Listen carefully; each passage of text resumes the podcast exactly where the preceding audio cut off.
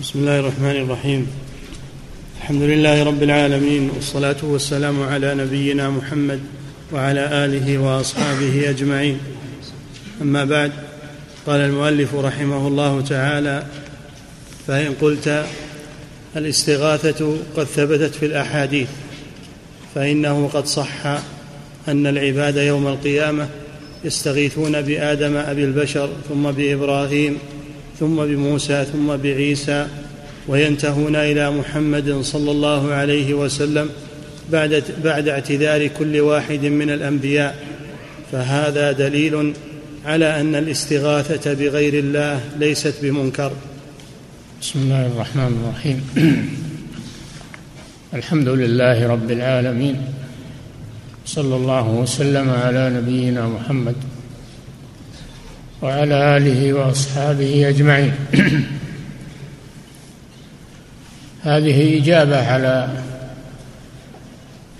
بعض شبهات القبوريين الذين يستغيثون بالأموات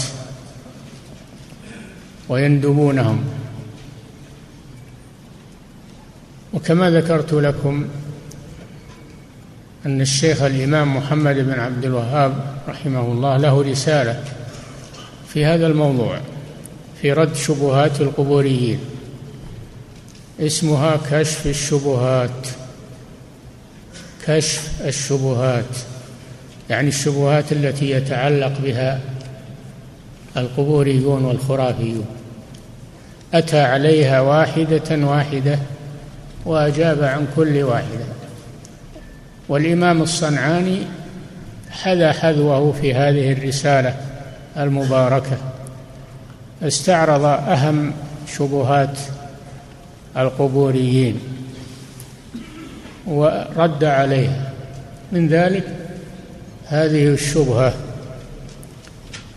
يقولون: أنتم تقولون إن الاستغاثة بالأموات شرك، والناس يوم القيامة يستغيثون بأولي العزم إذا طال عليهم الموقف في المحشر، إنهم يستغيثون بالرسل أولي العزم، يبدأون بآدم ثم بنوح ثم بإبراهيم ثم بموسى ثم بعيسى ثم بمحمد صلى الله عليه وسلم. ولو كانت الاستغاثة بالمخلوق شركا لما فعلها الناس يوم القيامة. فالجواب عن هذا أن هذا تلبيس والعياذ بالله، فإننا نقول إن الاستغاثة بالحي فيما يقدر عليه ليست بشرك. قال الله جل وعلا في قصة موسى مع القبطي: فاستغاثه الذي من شيعته على الذي من عدوه وكذا موسى. الاستغاثة بالحي الحاضر فيما يقدر عليه هذه ليست بشرك، هذه فعل سبب، تعاون، فيها تعاون وإنقاذ للعبد أو للإنسان من الخطر، وهذه محمودة. أنك تغيث إنسانا وقع في مهلكة أو في خطر ثم تغيثه وأنت تقدر على ذلك بإنقاذه من الغرق، من الحريق، من العدو، من السبع، هذا جائز وهذا مأمور به شرعا. أما ما نحن فيه فإن الذين ردوا استغاثة بالأموات أو بالأحياء الذين لا يقدرون على إغاثة من استغاث بهم، هذا الذي نعنيه. أما أنكم تلبسون في قصة الموقف فهذا الشيء وما أنتم عليه شيء آخر، ما أنتم عليه شيء آخر، فبينهما فرق. وهكذا أهل الضلال لا يعتمدون إلا على التلبيس والكذب والتدجيل، لأنهم ليس عندهم حجج شرعية. ففرق بين الاستغاثة بالميت الذي لا يقدر، أو الاستغاثة بالحي الذي لا يقدر، والاستغاثة بالحي القادر فيما يقدر عليه. لا يلتبس هذا بهذا. فالناس يوم القيامة يستغيثون بأحياء يقدرون على إغاثتهم بدعاء الله، هم ما يطلبون منهم أنهم يخلصونهم من الموقف أو من الكرب الذي هم واقعون به، ولكنهم يستغيثون بهم ليدعو الله أن يخلصهم. وكلهم يعتذر من هول الموقف إلا نبينا محمد صلى الله عليه وسلم. وهذا هو المقام المحمود الذي يحمده عليه الأولون والآخرون، عسى أن يبعثك ربك مقاما محمودا. فيقول أنا لها أنا لها، ثم يتقدم ويخر ساجدا بين يدي الله، يخر ساجدا بين يدي الله ويحمده ويدعوه ويستمر حتى يقال له يا محمد ارفع راسك وقل يسمع واشفع تشفع. فيدعو الله أن يخلص الناس من المحشر وأن يحاسبهم، فيستجيب الله له ذلك. والدعاء مطلوب إما من المكروب نفسه، أو أن يدعو له أخوه أن يخلصه الله مما وقع فيه. أين هذا من الاستغاثة بالقبور؟ لكن هم يلبسون على الناس. نعم. فإن قلت الاستغاثة قد ثبتت في الأحاديث، فإنه قد صح أن العباد يوم القيامة يستغيثون بآدم أبي البشر، ثم بإبراهيم، ثم بموسى، ثم بعيسى، وينتهون إلى محمد صلى الله عليه وسلم بعد اعتذار كل واحد من الأنبياء. فهذا دليل على أن الاستغاثة بغير الله ليست بمنكر، يعني مطلقة. شوف التلبيس على الناس، الاستغاثة بغير الله ليست بمنكر يعني مطلقة. نعم. قلت هذا تلبيس، فإن الاستغاثة بالمخلوقين الأحياء نعم، وأنتم تستغيثون بالأموات.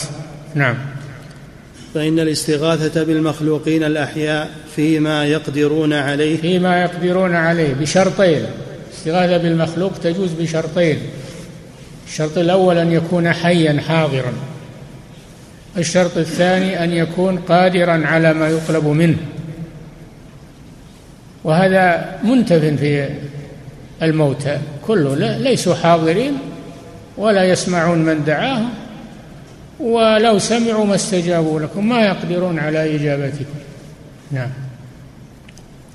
فإن الاستغاثة بالمخلوقين الأحياء فيما يقدرون عليه لا ينكرها أحد، لا ينكرها أحد. وهذا ماشي بين الناس في الخليقة من وقت موسى أو قبل إلى وقتنا، كل يستغيث بمن ينجده ومن يساعده ومن إذا وقع في كربة يستغيث بمن يقدر على إغاثته، كونه حيا حاضرا وكونه مستطيعا لإغاثته. هذا من فعل الأسباب المباحة. نعم. ويثاب من أغاث ملهوفا، يثاب على ذلك. نعم. لا ينكرها أحد. وقد قال الله تعالى في قصة موسى عليه السلام مع الإسرائيلي والقبطي: فاستغاثه الذي من شيعته على الذي من عدوه. موسى عليه السلام دخل المدينة على حين غفلة من أهلها، فوجد فيها رجلين يقتتلان، يعني يتضاربان، هذا من شيعته يعني من بني إسرائيل، وهذا من عدوه من القبط. فاستغاثه الذي من شيعته على الذي من عدوه فوكزه موسى، ضرب القبطي بكفه فقضى عليه، من قوته عليه الصلاة والسلام، ثم ندم على هذا، قال ربي بما أنعمت علي فلن أكون ظهيرا للمجرمين، ندم على ذلك، استغفر ربه فغفر له. ولكن الشأن أن هذا استغاثة جائزة. نعم. وإنما الكلام في استغاثة القبوريين. هذا الكلام. وإنما الكلام في استغاثة القبوريين وغيرهم بأوليائهم وطلبهم منهم أمورا لا يقدر عليها إلا الله تعالى من عافية المريض وغيرها. حتى لو كانوا أحياء ما يقدرون على شفاء المريض ولا على إزالة المرض، ما يقدرون على هذا، فكيف إذا كانوا أمواتا؟ نعم. بل أعجب من هذا أن القبوريين وغيرهم من الأحياء من أتباع من يعتقدون فيه قد يجعلون له حصة من الولد إن عاش. بل أعجب من هذا أنهم ما يقتصرون على مجرد الاستغاثة بالأموات، بل يجعلون لهم نصيبا من رزقهم ومن أولادهم، يجعلون للميت نصيبا من رزقه، نذور وتبرعات للأضرحة، ويقولون هذا للميت، هذا للولي فلان علشان أنه يساعدني.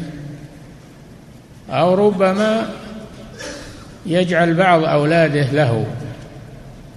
أولاده يجعلهم للولي ويسميهم باسمه، عبد الحسين، عبد كذا، عبد كذا، مثل ما كان المشركون يفعلون هذا، كما قال الله جل وعلا: وجعلوا لله مما ذرأ من الحرث والأنعام نصيبا فقالوا هذا لله بزعمهم وهذا لشركائنا، يقسمون زروعهم ومواشيهم إلى قسمين، قسم لله وقسم للأضرحة والأصنام والأوثان. وهذا لله بزعمهم، فما كان لشركائهم فلا يصل إلى الله، وما كان لله فهو يصل إلى شركائه. معناه أنه يقولون إذا جاء السيل واجتاح قسما من الزرع، فإن كان اجتاحا الذي هو من نصيب الله قال الله غني ولهم محتاج إلى هذا. وأما إذا اجتاح السيل نصيب الوثن قالوا الوثن فقير يحتاج، فيأخذون ما جعلوه لله ويجعلونه لمعبوداتهم. فما كان لشركائهم فلا يصل إلى الله، وما كان لله فهو يصل إلى شركائه. وقيل إن معنى الآية كما في الحديث الصحيح: أنا أغنى الشركاء عن الشرك، من عمل عملا أشرك معي فيه غيري تركته وشركه. وفي رواية: وهو للذي أشرك وأنا منه بريء. فالآية لها معنيان يعني. وعلى كل حال هذا فعل أهل الجاهلية، وهو الذي يفعله القبوريون، يجعلون لمعبوداتهم من الأولياء والصالحين نصيبا من أموالهم ومن أولادهم تقربا إليهم. نعم.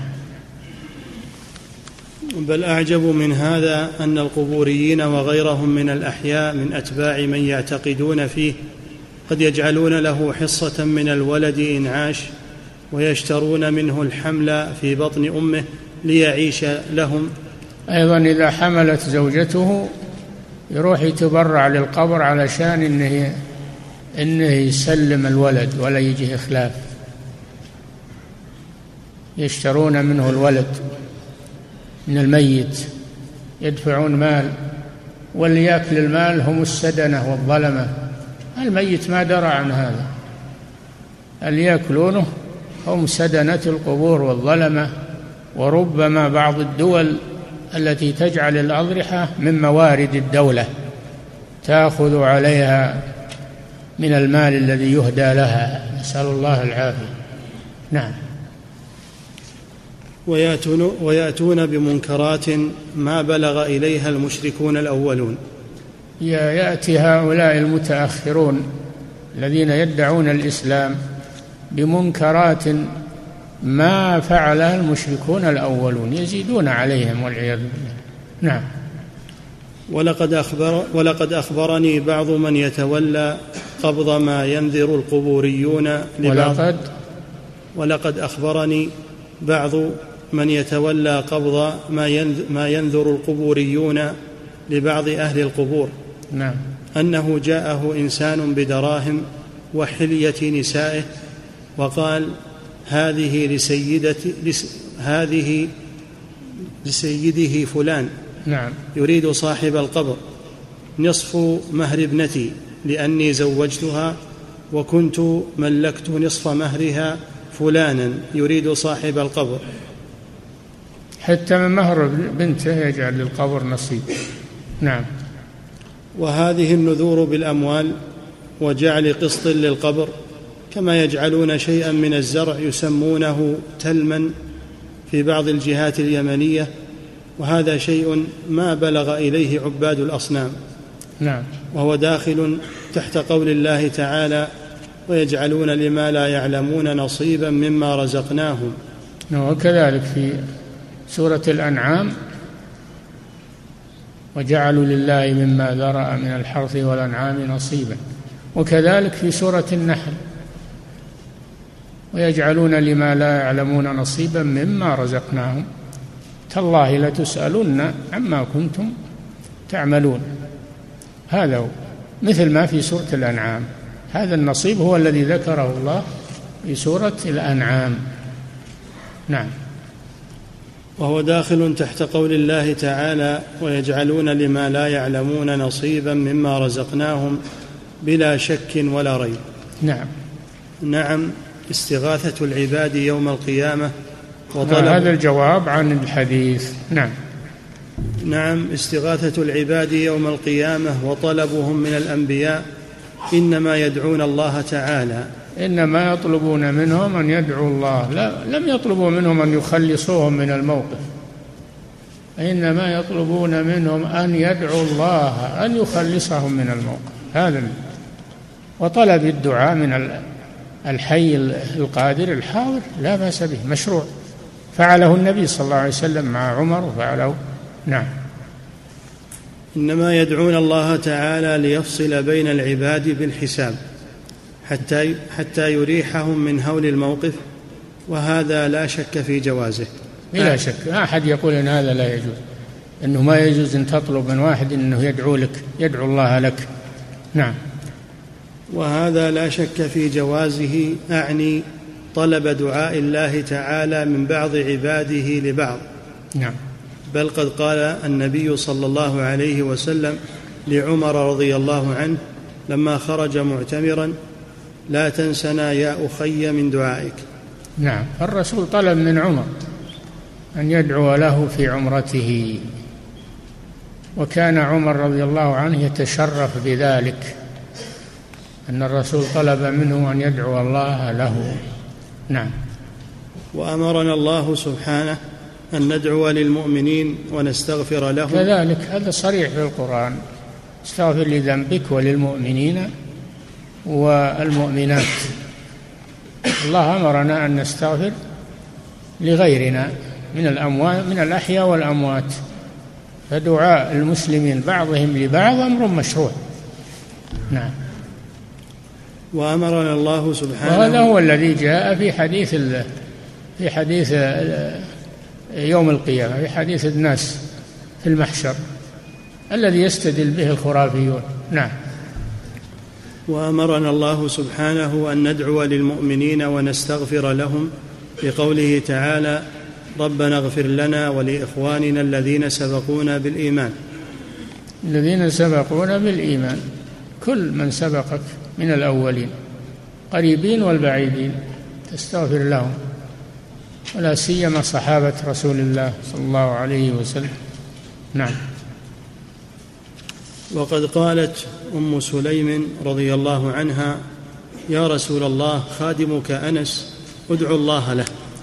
أم سليم بنت ملحان زوج أبي سليم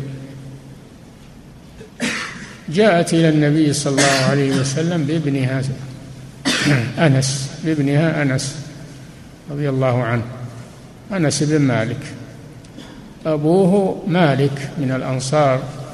لما قدم النبي صلى الله عليه وسلم المدينة أصر على شركه وأبغض الرسول صلى الله عليه وسلم، وهرب إلى الشام ومات هناك، وترك زوجته أم سليم وابنه أنس، فتزوجت بعد ذلك بأبي سليم وأنجبت سليما، ومن قبل كانت أنجبت أنسا من مالك الأنصاري،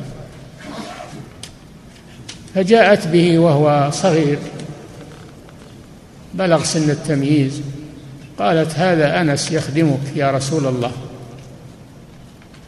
فصار أنس خادما لرسول الله صلى الله عليه وسلم حتى مات الرسول صلى الله عليه وسلم وهو يخدمه. وطلبت من الرسول أن يدعو الله له، فدعا له، دعا له الرسول صلى الله عليه وسلم بأن يطيل الله عمره وأن يكثر من ذريته، فطال عمره، صار أطول الصحابة عمرا، وكثرت ذريته رضي الله تعالى عنه. نعم. وقد كان الصحابة رضي الله عنهم يطلبون الدعاء منه صلى الله عليه وسلم وهو حي. نعم. ولا يطلبون منه وهو ميت، يطلبون من الرسول صلى الله عليه وسلم الدعاء والاستغفار وهو ميت، إنما كانوا يطلبونه منه يوم كان حي. ولذلك عمر رضي الله عنه لما أجدبوا كان العادة أن الرسول يدعو لهم بالغيث يستسقون، فلما مات الرسول صلى الله عليه وسلم عدل عمر عن الرسول إلى عمه العباس. لماذا؟ مع أن الرسول أفضل من العباس، لأن الرسول ميت ولا يطلب من الميت شيء، والعباس حي يقدر على الدعاء. نعم. وقد كان الصحابة رضي الله عنهم يطلبون الدعاء منه صلى الله عليه وسلم وهو حي، وهذا أمر متفق على جوازه. نعم. والكلام في طلب القبوريين من الأموات، الكلام الذي نرد عليه ما هو بهذا، الذي نرد عليه الطلب من الأموات، طلب الدعاء، طلب الرزق، طلب الحاجات، هذا محل البحث. أما الطلب من الأحياء فيما يقدرون عليه من دعاء أو مساعدة أو إغاثة، هذا كله جائز لا ينكره أحد. نعم. والكلام في طلب القبوريين من الأموات أو من الأحياء الذين لا يملكون لأنفسهم نفعا ولا ضرا، أو من حي لا يقدر على ما تطلب منه. تطلب من حي أنه يشفي مريضك، هذا ما يمكن. تطلب من حي أنه يرزقك أولاد وإنجاب، هذا ما يمكن، هذا لا يملكه إلا الله عز وجل. نعم. أو من الأحياء الذين لا يملكون لأنفسهم نفعا ولا ضرا ولا موتا ولا حياة ولا نشورا، أن يشفوا مرضاهم ويردوا غائبهم وينفسوا. يطلبون من الأحياء ما لا يقدرون عليه، أن يشفوا مرضاهم. والله جل وعلا يقول وإن يمسسك الله بضر فلا كاشف له إلا هو، قل ادعوا الذين زعمتم من دونه فلا يملكون كشف الضر عنكم ولا تحويلا، ما يملكون رفعه ولا يملكون تحويله من مكان إلى مكان أو من شخص إلى شخص أو من عضو إلى عضو، ما يملكون هذا، شفاء المرضى. وكذلك الذرية والإنجاب لا يقدرون على هذا، هذا من الله جل وعلا. نعم. وإن كانوا يقال لهم الأولياء والصالحون، هم ما يملكون هذا. نعم. الذين لا يملكون لأنفسهم نفعا ولا ضرا ولا موتا ولا حياة ولا نشورا، أن يشفوا مرضاهم ويردوا غائبهم. وأن يردوا غائبهم، إذا ضاع له شيء أو ذهب له شيء، دابة أو خادم، يطلب من فلان أن يرده عليه، يرد عليه وهو جالس عنده، لا يمكن هذا، لكن لو ذهب وبحث عن الضائع يمكن هذا، لكن أنه جالس في المكان ويطلب منه أنه يرد عليه الغائب مثل ما يفعل القبوريون مما يسمونهم بالسادة، يطلبون منهم أن يجلبون لهم هذه الأمور وهم جالسون معهم. نعم، لأنهم عندهم يقدرون على كل شيء.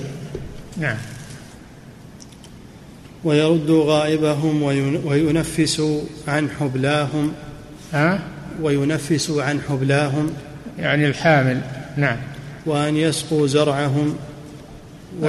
زرعهم ينزلون المطر عليه، يمكن هذا أن يخرجوا له الماء من البير بدون سواني وبدون مكاين، يمكن هذا. نعم.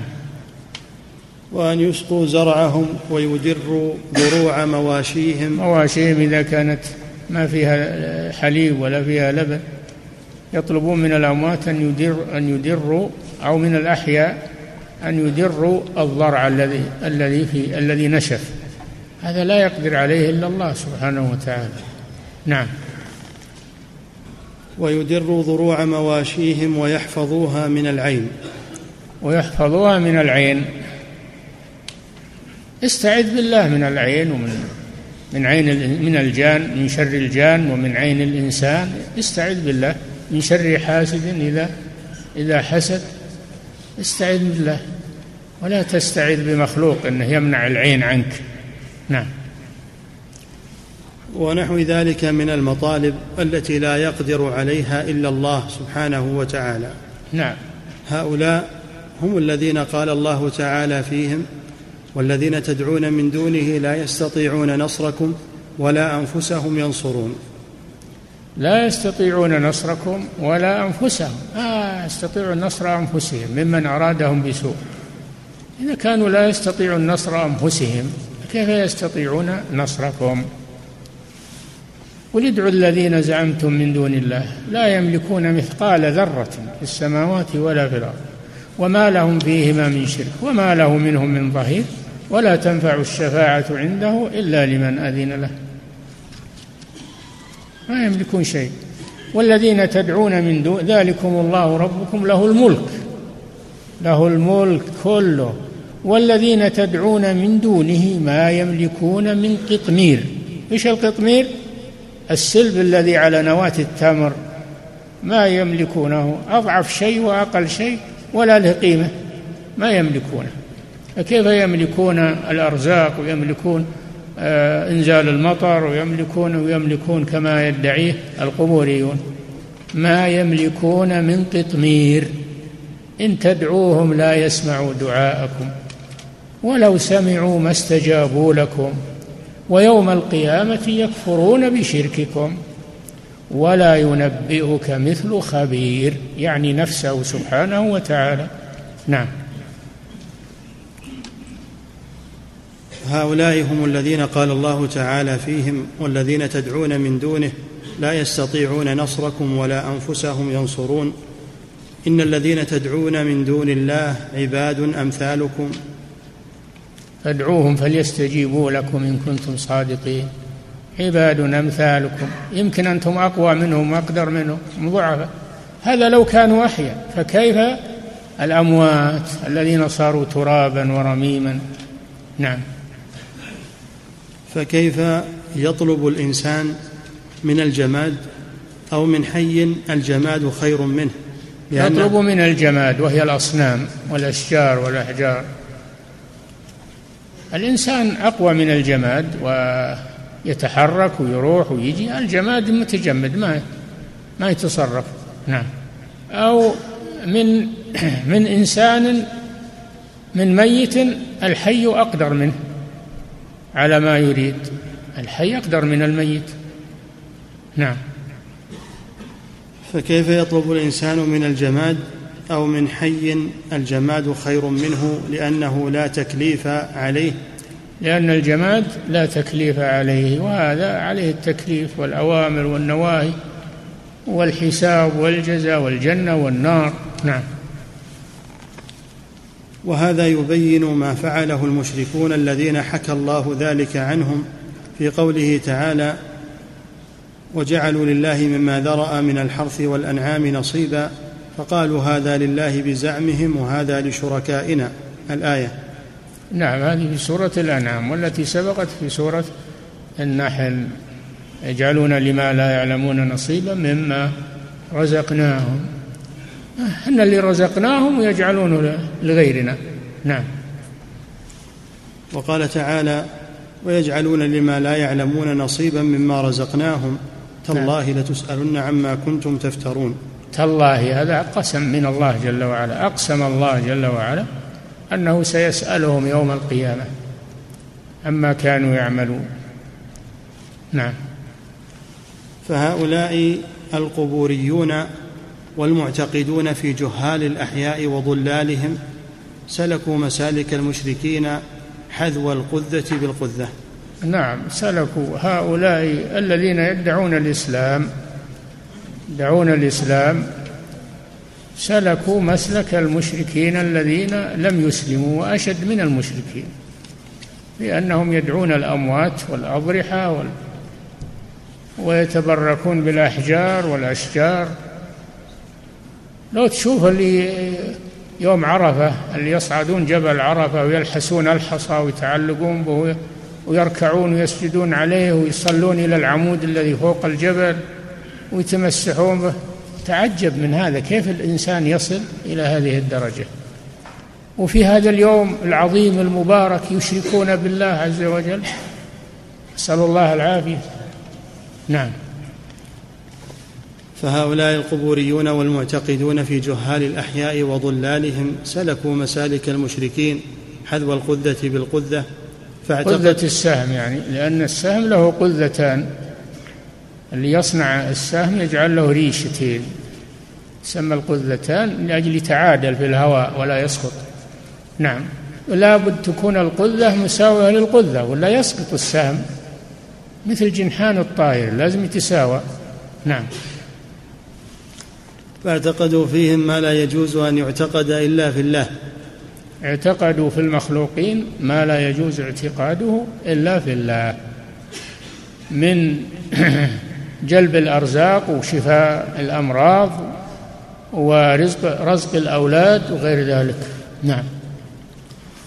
فاعتقدوا فيهم ما لا يجوز، بل إنهم لا يدعون الله أبدا، إنما يدعون الأموات والأضرحة، ولا يدعون الله، لا يذهبون إلى بيوت الله، إلى المساجد، يذهبون إلى الأضرحة وإلى القبور. ولذلك تراهم وقت الحج ما يجلسون في المسجد الحرام، وإنما يذهبون إلى غار حراء، إلى غار ثور، إلى إلى إلى إلى المقابر، ولا يتجهون إلى المسجد الحرام الذي الصلاة فيه خير من 100,000 صلاة فيما سواه، نسأل الله العافية. نعم.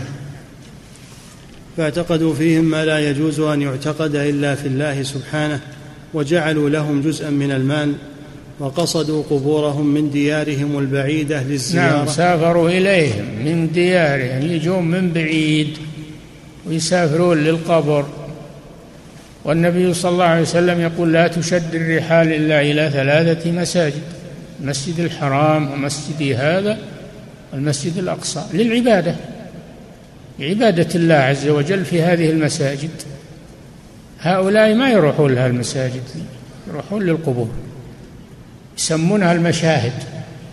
واللي يحجون الآن الكربلاء والغيرها، القبر المزعوم أنه للحسين،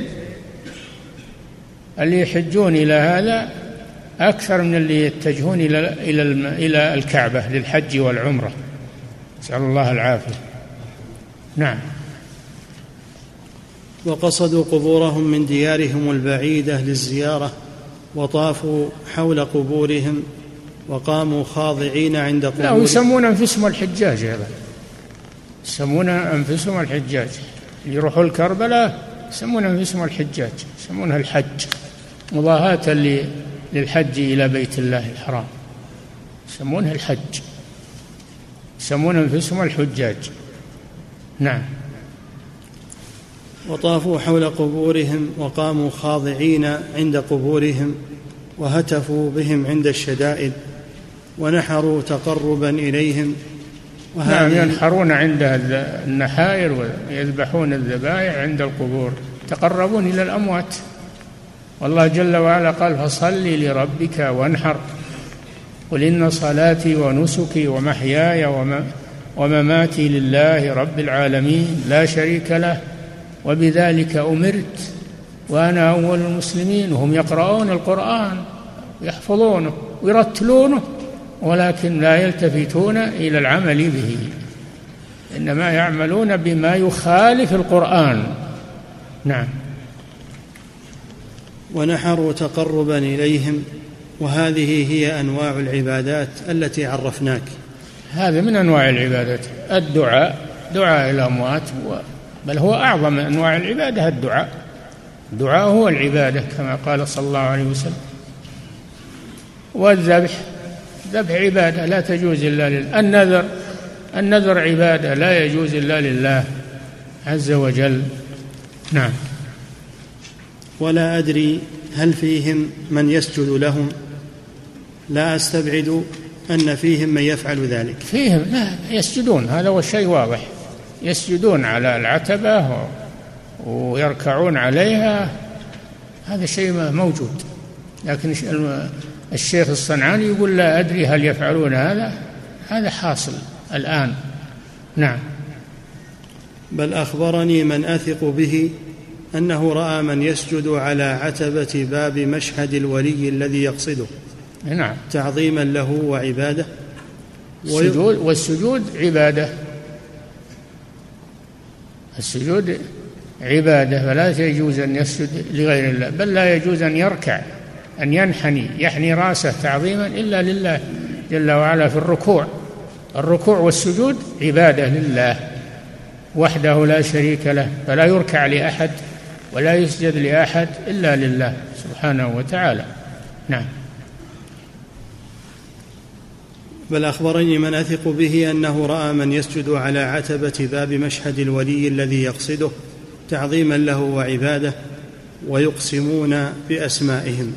نعم، كذلك يحلفون بهم كما يحلف الكفرة الأولون باللات والعزى، يحلفون بالأموات بالأضرحة مثل ما يحلف أبو جهل وأبو لهب وغيرهم باللات والعزى. ولو طلب منه أن يحلف بالله ما حلف بالله، أو يحلف كاذبا ولا يحلف بالقبر كاذبا، لأنه يخاف لو يكذب في الحلف بالقبر يخاف من العقوبة. وأما حلفه بالله كاذبا فهذا ما يهمه، يحلفه كاذب، نسأل الله العافية. مع أن الحلف عبادة، قال صلى الله عليه وسلم: من حلف بغير الله فقد كفر أو أشرك، من كان حالفا فليحلف بالله أو ليصمت. نعم. ويقسمون بأسمائهم، بل إذا حلف من عليه حق باسم الله تعالى لم يقبلوا منه، فإذا حلف باسم ولي من إذا توجهت اليمين عند القاضي على الخصم المنكر ما يقبلون أنه يحلف بالله، وإنما يقبلون أنه يحلف بالمعبود الذي يعبده. نعم. فإذا حلف باسم ولي من أوليائهم قبلوه وصدقوه. نعم. وهكذا كان عباد الأصنام. نعم. عباد الأصنام يحلفون بالأصنام باللات والعزى ومناة وغيرها، ولا يحلفون بالله. نعم. وهكذا كان عباد الأصنام، وإذا ذكر الله وحده اشمأزت قلوب الذين لا يؤمنون بالآخرة، وإذا ذكر الذين من دونه إذا هم يستبشرون. نعم. إذا تكلمت في التوحيد وقررت التوحيد نفروا، وهذا شيء مشاهد حتى الآن ممن يسمون بالدعوة ما يريدون ذكر التوحيد، ولا حول ولا قوة إلا بالله، ينفرون من ذكر التوحيد. وإذا ذكر الذين من دونه من أوثانهم وأصنامهم إذا هم يستبشرون، نسأل الله العافية. نعم. وفي الحديث الصحيح: من كان حالفا إذا ذكر الله وحده اشمأزت قلوب الذين لا يؤمنون بالآخرة، وإذا ذكر الذين من دونه من الأصنام والأحجار والأشجار فإنهم يستبشرون بذلك. هذا في المشركين الأولين وأيضا في المعاصرين ومن قبلهم، تجد عندهم هذا الشعور، ينفرون من التوحيد وذكر التوحيد والدعوة إلى التوحيد، ويستبشرون إذا دعا الإنسان إلى مناهجهم وإلى مصطلحاتهم، يستبشرون بهذا. نعم.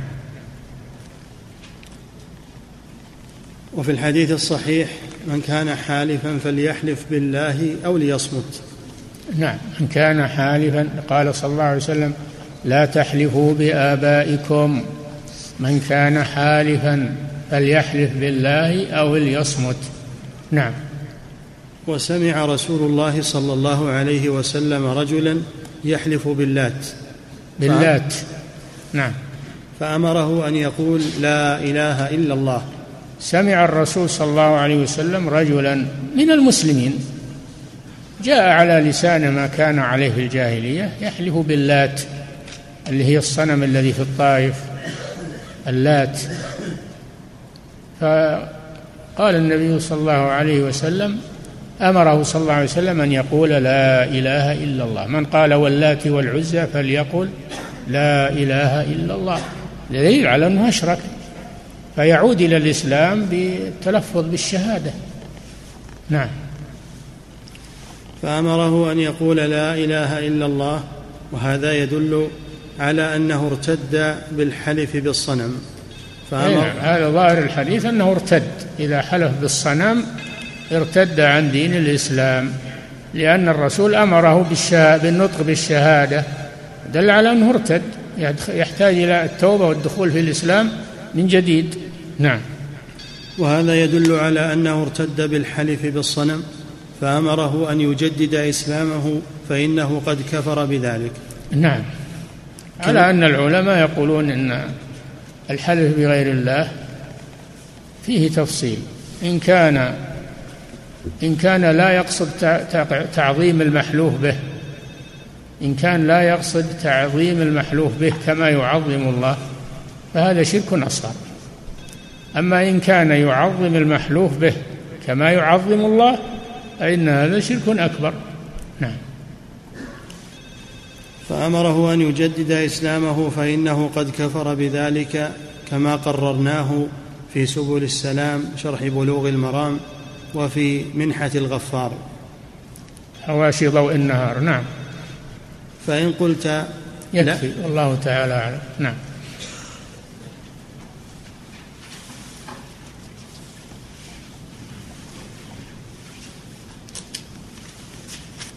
في أصحاب سيارتين هوندا وسيارة لوحتها الكويت أغلقوا الطريق على جيران المسجد. هوندا ألف نون قاف 7102. أنا سمعت أن بعض جماعة المسجد يبي يشتكونكم لأنكم ضايقتوهم وسديتوا الطرق عليهم، فلا تؤذوا الجيران. إذا وقفت سيارك وقفها في مكان لا يضايق الناس ولا يسد الطريق عليهم، وإلا أبعدها يا أخي، أبعدها في مكان واسع وامش خطوات، أعظم لأجرك وأحسن لك، ولا تؤذي أحدا، تحصل على أجر الخطوات إلى المسجد.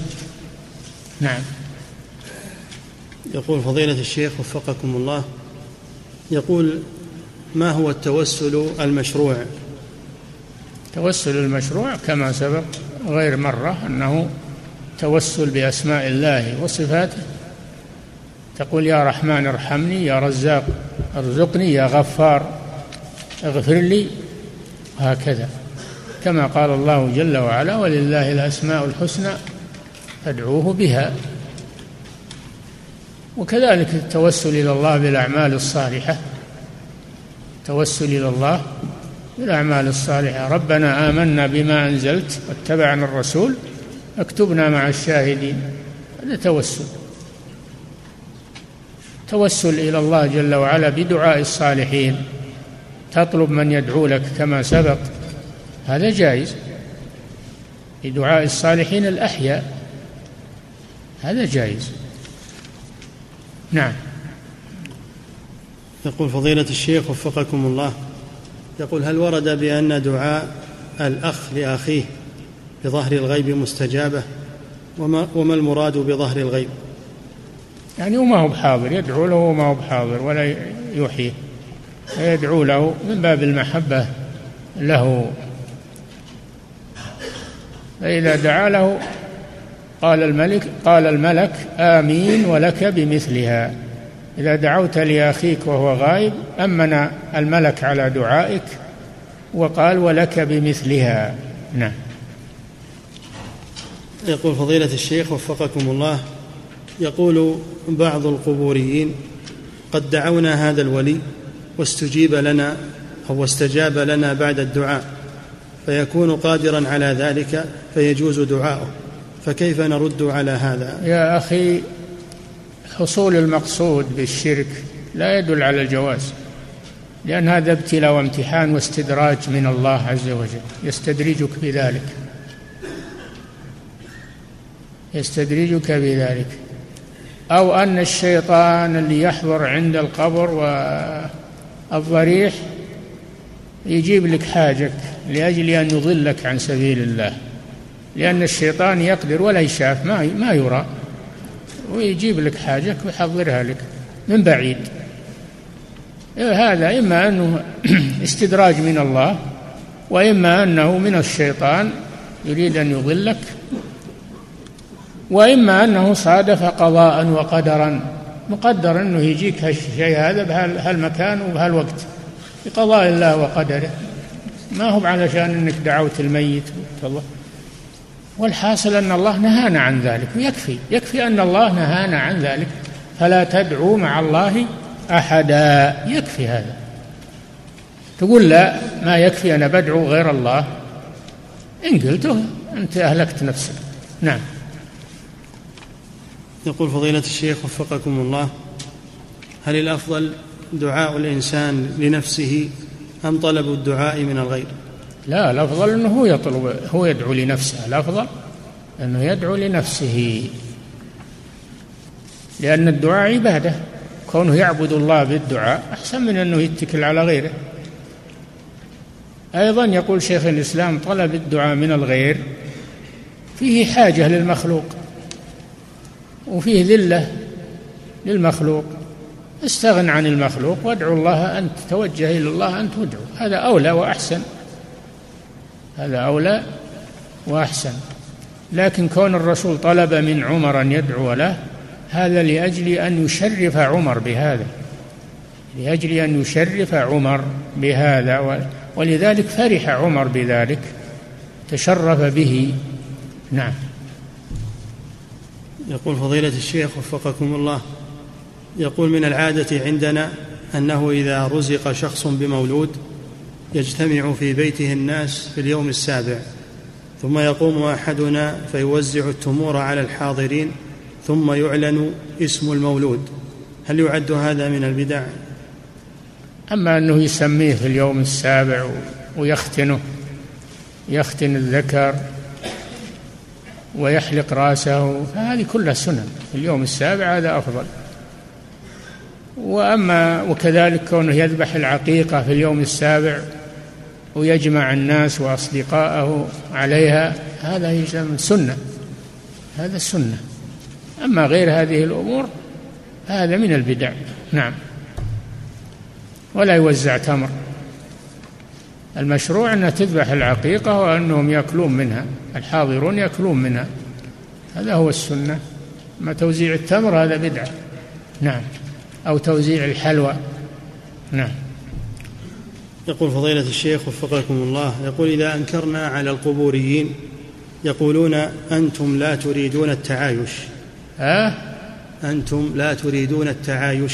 بالله ما نريد التعايش مع المشركين، نبرأ إلى الله منهم، هذا طيب إن ما نتعايش معهم إلا يؤمنوا بالله عز وجل ويتركوا الشرك.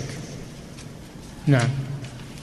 وأعتزلكم، هذا قال إبراهيم عليه السلام لأبيه، قال وأعتزلكم وما تدعون من دون الله وأدعو ربي.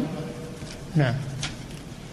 يقول فضيلة الشيخ وفقكم الله، إذا كانت الماشية لا تدر حليبا، فاستعان صاحبها ببيطري مختص فقدم لها غذاء معينا أو دواء. هذا علاج يا أخي، ما يخالف، هذا من باب العلاج، العلاج مباح. نعم، يعالجه الطبيب البيطري، هذا علاج. نعم. يقول فضيلة الشيخ وفقكم الله، ما حكم قول الشخص لآخر إن هذا الأمر ببركتك، مع أنه يعتقد أن البركة بيد الله، ولكن درج اللسان على هذا اللفظ؟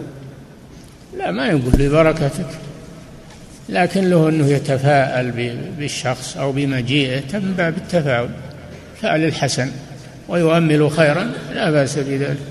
نعم. يقول فضيلة الشيخ وفقكم الله،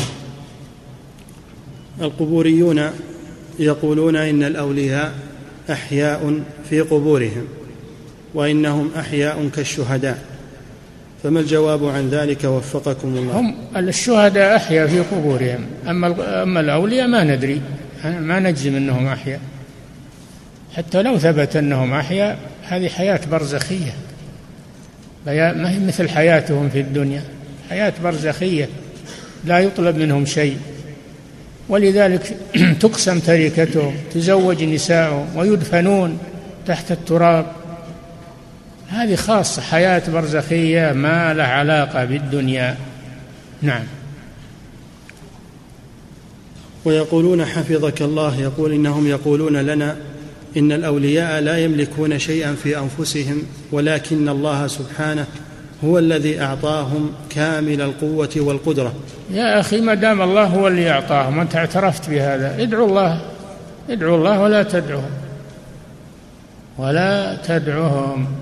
هذا مثل واحد قال لأحد العلماء: أنتم تحتقرون الأولياء، والله جل وعلا قال: ولا تحسبن الذين قتلوا في سبيل الله أمواتا بل أحياء عند ربهم يرزقون.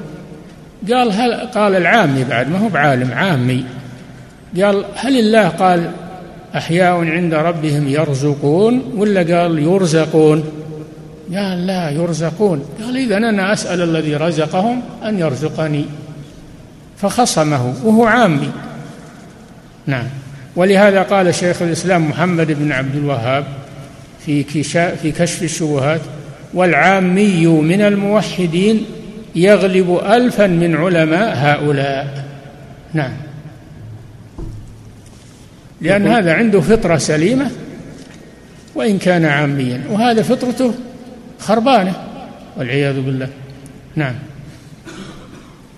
يقول فضيلة الشيخ وفقكم الله، يقول: جرت العادة في خطابات التقديم للمسؤول، يقول: جرت العادة عند تقديم خطاب لمسؤول أن يقول صاحب الخطاب: أطلب من الله ثم منكم، فهل في هذا شيء؟ لا، ما في شيء. أطلب من الله ثم من الموظف أو من المسؤول أنه يحل مشكلك، أو يقدر على هذا، يقدر على حل مشكلك وعلى على إنجاز معاملتك، يقدر على هذا. أن تسأله شيء يقدر عليه وهو من اختصاصه ومن عمله. نعم. يقول فضيلة الشيخ وفقكم الله، يقول السائل: هل يجوز مؤاكلة القبوريين أو أكل ذبائحهم أو الزواج منهم؟ أما ذبائحهم فلا توكل، لأن ذبيحة مشرك، وأما الزواج منهم فلا يجوز، لأن الله قال: ولا تنكحوا المشركات حتى يؤمنن. وأما مؤاكلتهم مجرد مؤاكلة جاءت بالصدفة، اجتمعت أنت وياهم في مكان وقدم طعام، لا بأس ما دام الطعام مباح. أما أن تجالسهم وتؤكلهم وآكلة مصاحبة وأنس بهم، هذا لا يجوز. نعم. يقول فضيلة الشيخ وفقكم الله، يقول: هل يجوز أن ندعو للرسول صلى الله عليه وسلم؟ ادعو بما أمرك الله به: يا أيها الذين آمنوا صلوا عليه وسلموا تسليما، اللهم آت محمدا الوسيلة والفضيلة وابعثه مقاما محمودا الذي وعدته. ادعو للرسول بما ورد الدعاء له به عليه الصلاة والسلام، وهذا فائدته لك أنت، من سأل الله لي الوسيلة حلت له شفاعتي يوم القيامة، ففائدة دعائك للرسول راجعة إليك. الصلاة إذا صليت على الرسول صلى الله عليك بها 10، صارت الفائدة راجعة لمن؟ إليك. نعم. يقول فضيلة الشيخ وفقكم الله، يقول ما حكم استقبال قبر النبي صلى الله عليه وسلم بالدعاء كما هو الآن حاصل في المسجد النبوي؟ استقباله وقت السلام لا بأس، تستقبله وتسلم عليه لا بأس في هذا، لأن هذه حالة التسليم على الأحياء والأموات تستقبله. أما الدعاء لا، ما تستقبل الرسول، تستقبل الكعبة.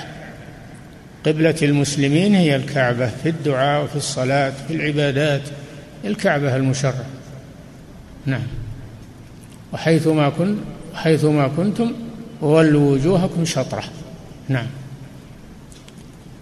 فضيلة الشيخ وفقكم الله، امرأة تقول زرت المدينة النبوية فرأيت امرأة تصلي متجهة إلى قبر الرسول صلى الله عليه وسلم تاركة القبلة، تقول خلفها، تقول هل كان من الواجب علي أن أنكر عليها وأن أخبر رجال الأمن أو ما هو الواجب علي؟ نعم، الواجب أنك نصحتيها وقلت لها هذا ما يجوز، هذه عبادة لغير الله، هذا الشرك، وتبلغين عنها الذين يراقبون المكان هذا، الحراس اللي عند الحجرة تبلغينهم عنها وعن غيرها، ما يتركون أحد يعمل هذا العمل. نعم. يقول فضيلة الشيخ وفقكم الله، هناك بعض الناس يقول إنه يعرف بالفراسة ويقول أنا أقدر أن أخبرك ببعض الأشياء التي فعلتها في الماضي. يكذب، هذا كذاب، ما يعلم الغيب إلا الله، الماضي لا يعلمه إلا الله. أما أنه يتفرس فيك إنك ذكي إنك كذا إنك هذا، يمكن لآيات إن في ذلك لآيات للمتوسمين. أما أنه يخبرك عن الغيب هذا كذاب، لا يعلم الغيب إلا الله عز وجل، أو يخبرك عن المستقبل هذا كذاب. نعم. يقول فضيلة الشيخ وفقكم الله، كيف يكون الحلف بغير الله منقسما إلى قسمين أصغر وأكبر، وفي أصله أنه للتعظيم في كليهما؟ أي نعم، إذا كان يعتقد في المحلوف ما يعتقده في الله من التعظيم فهذا شرك أكبر. أما إذا كان يعتقد في المحلوف به مجرد يعني تكريم المحلوف به لا تعظيمه مثل ما يعظم الله، أو جرى على العادة عند الناس، هذا شرك أصغر. نعم. يقول فضيلة الشيخ وفقكم الله، يقول سمعت أحد الدكاترة يقول إن كل مشرك في الألوهية فهو مشرك في الربوبية، فهل قوله هذا صحيح؟ نعم، يلزم من الشرك في الألوهية الشرك في الربوبية لا شك، لأن توحيد الألوهية متضمن لتوحيد الربوبية. نعم. يقول فضيلة الشيخ وفقكم الله، في قوله سبحانه وتعالى وإذا ذكر الله وحده اشمأزت قلوب الذين لا يؤمنون بالآخرة وإذا ذكر الذين من دونه إذا هم يستبشرون، يقول هل يدخل في هذه الآية من كان من المسلمين يكره حضور المواعظ والدروس ويحب مجالس اللهو واللعب، فإذا تكلم أحد في المجلس بذكر الله قام وخرج وترك هذا المجلس، هل يدخل في هذه الآية؟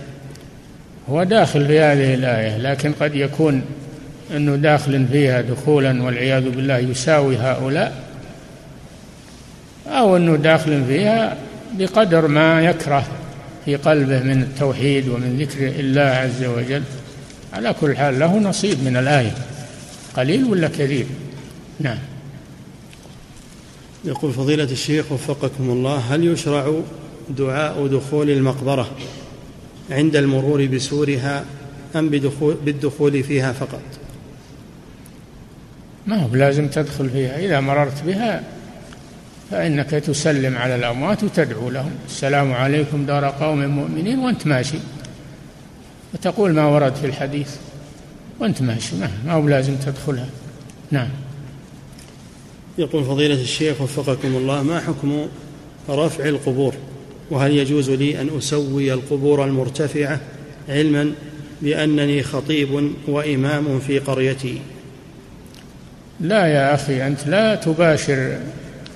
لا تباشر تسوية القبور ويحصل عليك ضرر أكبر، لكن السلطة هي التي تزيل ارتفاع القبور، لازم من سلطة تزيل.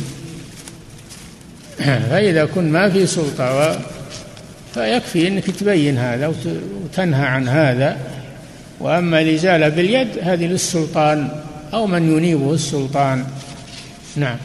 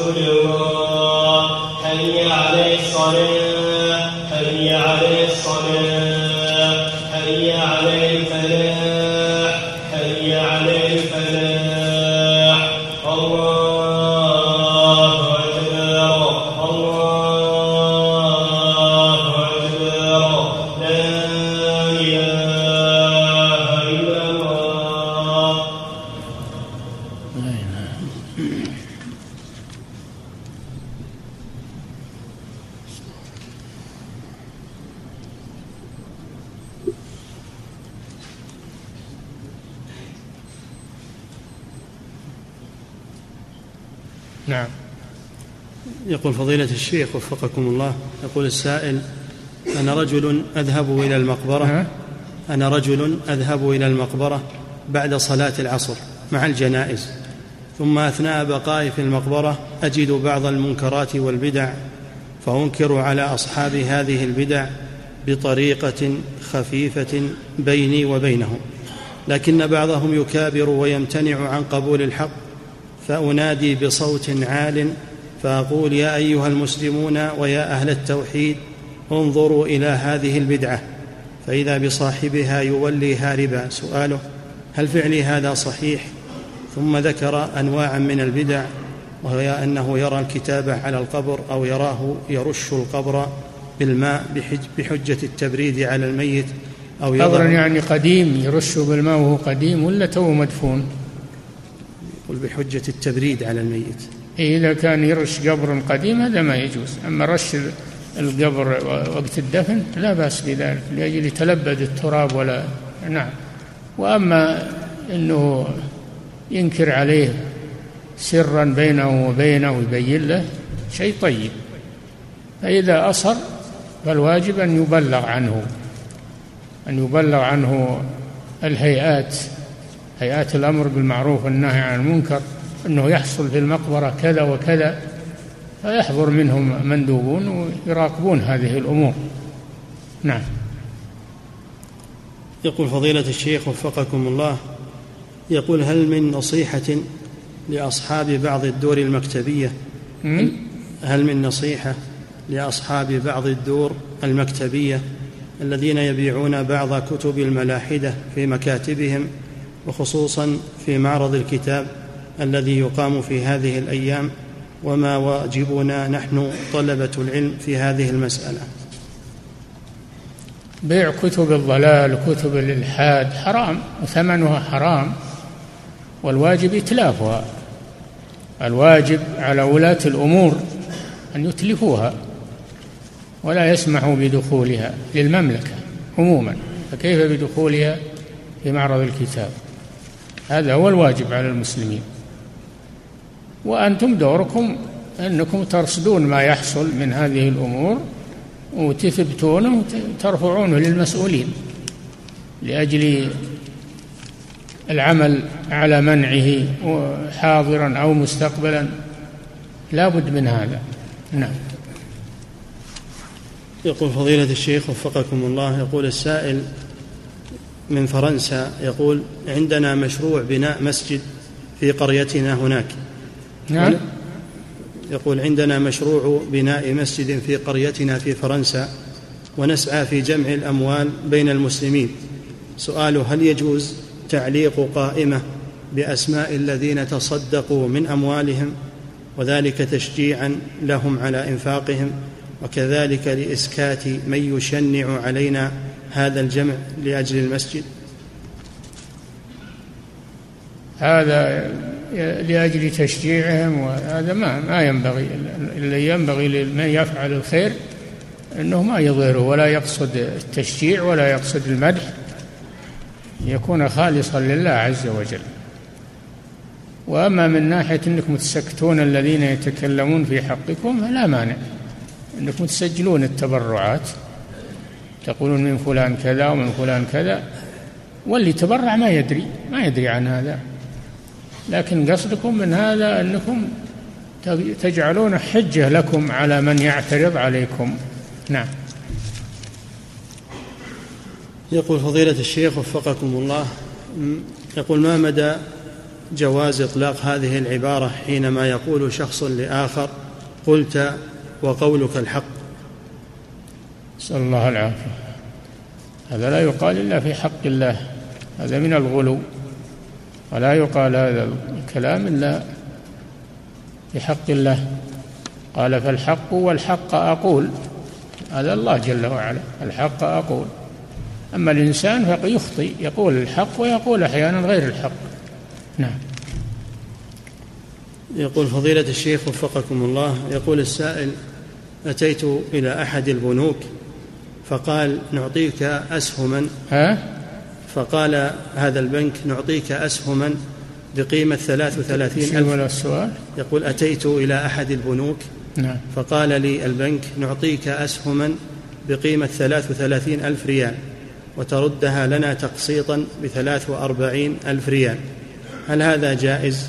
مع العلم أن البنك قال لي: سنسدد عنك 1,500 ريال نقدا. هذا فيه تفصيل.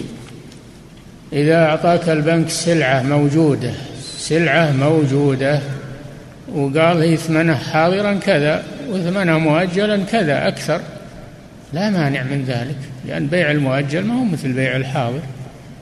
أما أن يبيع لك شيء مجهول وأسهم مجهولة ما تدري وين فيه ولا وش أسهم وش فيه، الأسهم مجهولة يا أخي، ما يصلح بيع المجهول، بيع المجهول ما يصلح. نعم. أو يقول نسدد عنك وترد علينا أكثر مما سددنا، هذا ربا. نسدد عنك هذا قرض، ترد عليهم أكثر، هذا ربا القرض. نعم. يقول فضيلة الشيخ وفقكم الله، امرأة لم تكن تعرف أحكام الزكاة، وكان عندها حساب مالي في البنك. امرأة لم تكن تعرف أحكام الزكاة. نعم. وكان عندها حساب في البنك فيه مال ولم تزكه، يعني وديعة. نعم، وديعة في البنك. نعم. السؤال: هل يجب عليها أن تخرج الزكاة عن السنوات الماضية التي لم تزكها؟ بلا شك، الزكاة باقية في ذمتها عن جميع السنوات. نعم. يقول فضيلة الشيخ وفقكم الله، يقول: متى يكون التذكير بالموت؟ هل هو في كل وقت أو في مواضع معينة؟ كما قال الصحابي: كان النبي صلى الله عليه وسلم يتخولنا في الموعظة.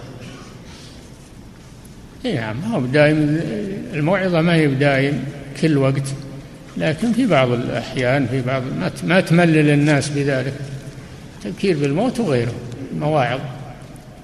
ما تكون دائما وإنما بين فترة وأخرى. نعم. يقول فضيلة الشيخ وفقكم الله، ما حكم التسمي باسم رحمة الله؟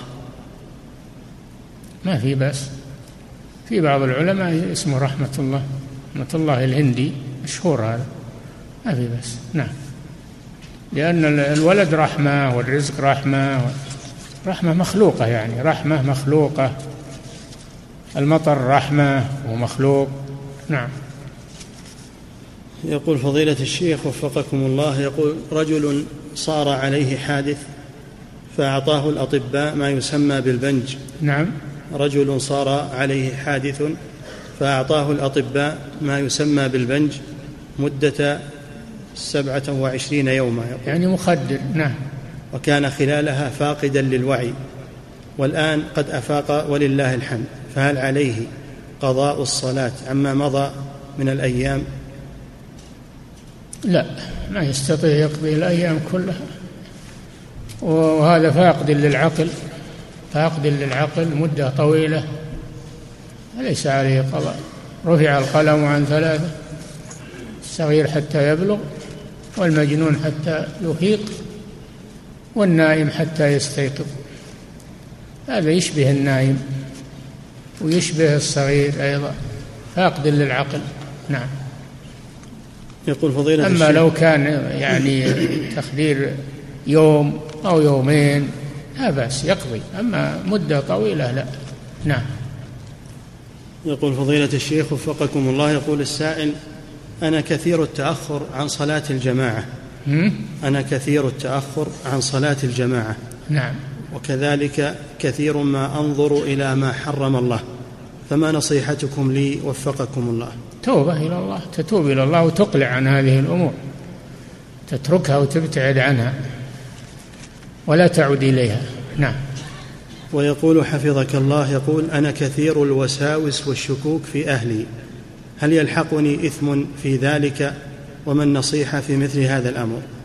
الشكوك والوساوس من الشيطان، اتركها ولا تلتفت إليها، واستعذ بالله من الشيطان الرجيم. نعم. يقول فضيلة الشيخ وفقكم الله، يقول اعتمر طفلي وعمره 10 سنين، وعند الانتهاء من العمرة أصابه البرد، أصابه البرد، برد. نعم. فمرض ولم يقصر شعر رأسه، وألبسته أمه ملابس لكي تدفئه، وبعد ذلك بقليل قصرنا شعر رأسه، فهل علينا شيء في ذلك؟ إذا كنتم أزلتم عنه الغطاء عن رأسه، ولما علمتم أنه لا يجوز يغطي رأسه أزلته الغطاء، ما في بس، الشيء اللي يحصل مع الجهل ومع النسيان لا يؤاخذ عليه. نعم. يقول فضيلة الشيخ وفقكم الله، يقول ما حكم نظر المرأة إلى الرجل في التلفاز كنظرها إلى الدعاة والمشايخ والعلماء عند إلقائهم للمحاضرات؟ الله هذه بلية، مسألة الشاشات هذه، ظهور الرجال أمام النساء والنساء أمام الرجال، هذه مصيبة. بإمكانها أن تستمع للمواعظ وإلى الدروس من الراديو، ما تشوف فيه صورة. نعم. يقول فضيلة الشيخ وفقكم الله، يقول حلفت وأقسمت بالله العظيم 5 مرات على أن أفعل هذا الأمر غدا، وكنت في حالة غضب، وفي اليوم وكنت في حالة غضب. حلفت وأقسمت بالله العظيم 5 مرات على أن أفعل هذا الأمر غدا، وكنت في حالة غضب، وفي اليوم الثاني ندمت فلم أفعل هذا الأمر الذي أقسمت عليه، فماذا علي الآن؟ وما يعني أمر لا يجوز، حلف أنه يفعل أمرا لا يجوز وهو غضبان، الكفارة عليه كفارة اليمين، ولا يجوز له يفعل الشيء الممنوع، يكفر كفارة يمين، ويكفي كفارة واحدة عن جميع الأيمان المكررة، تكفي واحدة. نعم. والغضب إذا لم يزل الشعور فإن صاحبه يؤاخذ، أما إذا أزال الشعور صار ما يدري ما يقول فلا تنعقد يمينه لعدم القصد. نعم. فضيلة الشيخ وفقكم الله، يقول السائل: أنا طالب في الجامعة ومتزوج وعندي أولاد وعلي دين، فهل يجوز لي أن أخذ من الزكاة وهذه حالي؟ إيش يقول؟ أنا طالب في الجامعة ومتزوج وعندي أولاد وعلي دين، فهل يجوز لي أن أخذ من الزكاة في هذه الحال؟ إذا كان الدخل الذي يأتيك من الجامعة ومن غيرها لا يكفيك أنت وأولادك، فخذ من الزكاة قدر حاجتك فقط. أما إذا كان ما يأتيك من الجامعة أو من غيرها يكفيك، فلا يجوز لك أخذ الزكاة بحجة أنك طالب. نعم. فضيلة الشيخ وفقكم الله، يقول السائل: وجدت ساعة في العمارة التي أسكن فيها، فبحثت عن صاحبها فلم أجد لها صاحب، ثم سلمتها لإدارة السكن فبحثوا عن صاحبها فلم يجدوه ثم ردوها إلي، فهل لي أن أستفيد منها أم ماذا أفعل بها؟ لا، ما تستفيد منها إلا بشرطين: أن يمضي عليها سنة، وأن تعرفها طول السنة، تكتب إعلانات على باب السكن وتحط خبر عند السكان من ضاع له كذا. فإذا مضت سنة وأن تعمل الإعلان عنها فإنها تكون لك بهذين الشرطين: مضي سنة واستمرار الإعلان عنها ولم يأتي لها أحد. نعم. انتهى. الله تعالى أعلم، وصلى الله وسلم على نبينا محمد وعلى آله وصحبه.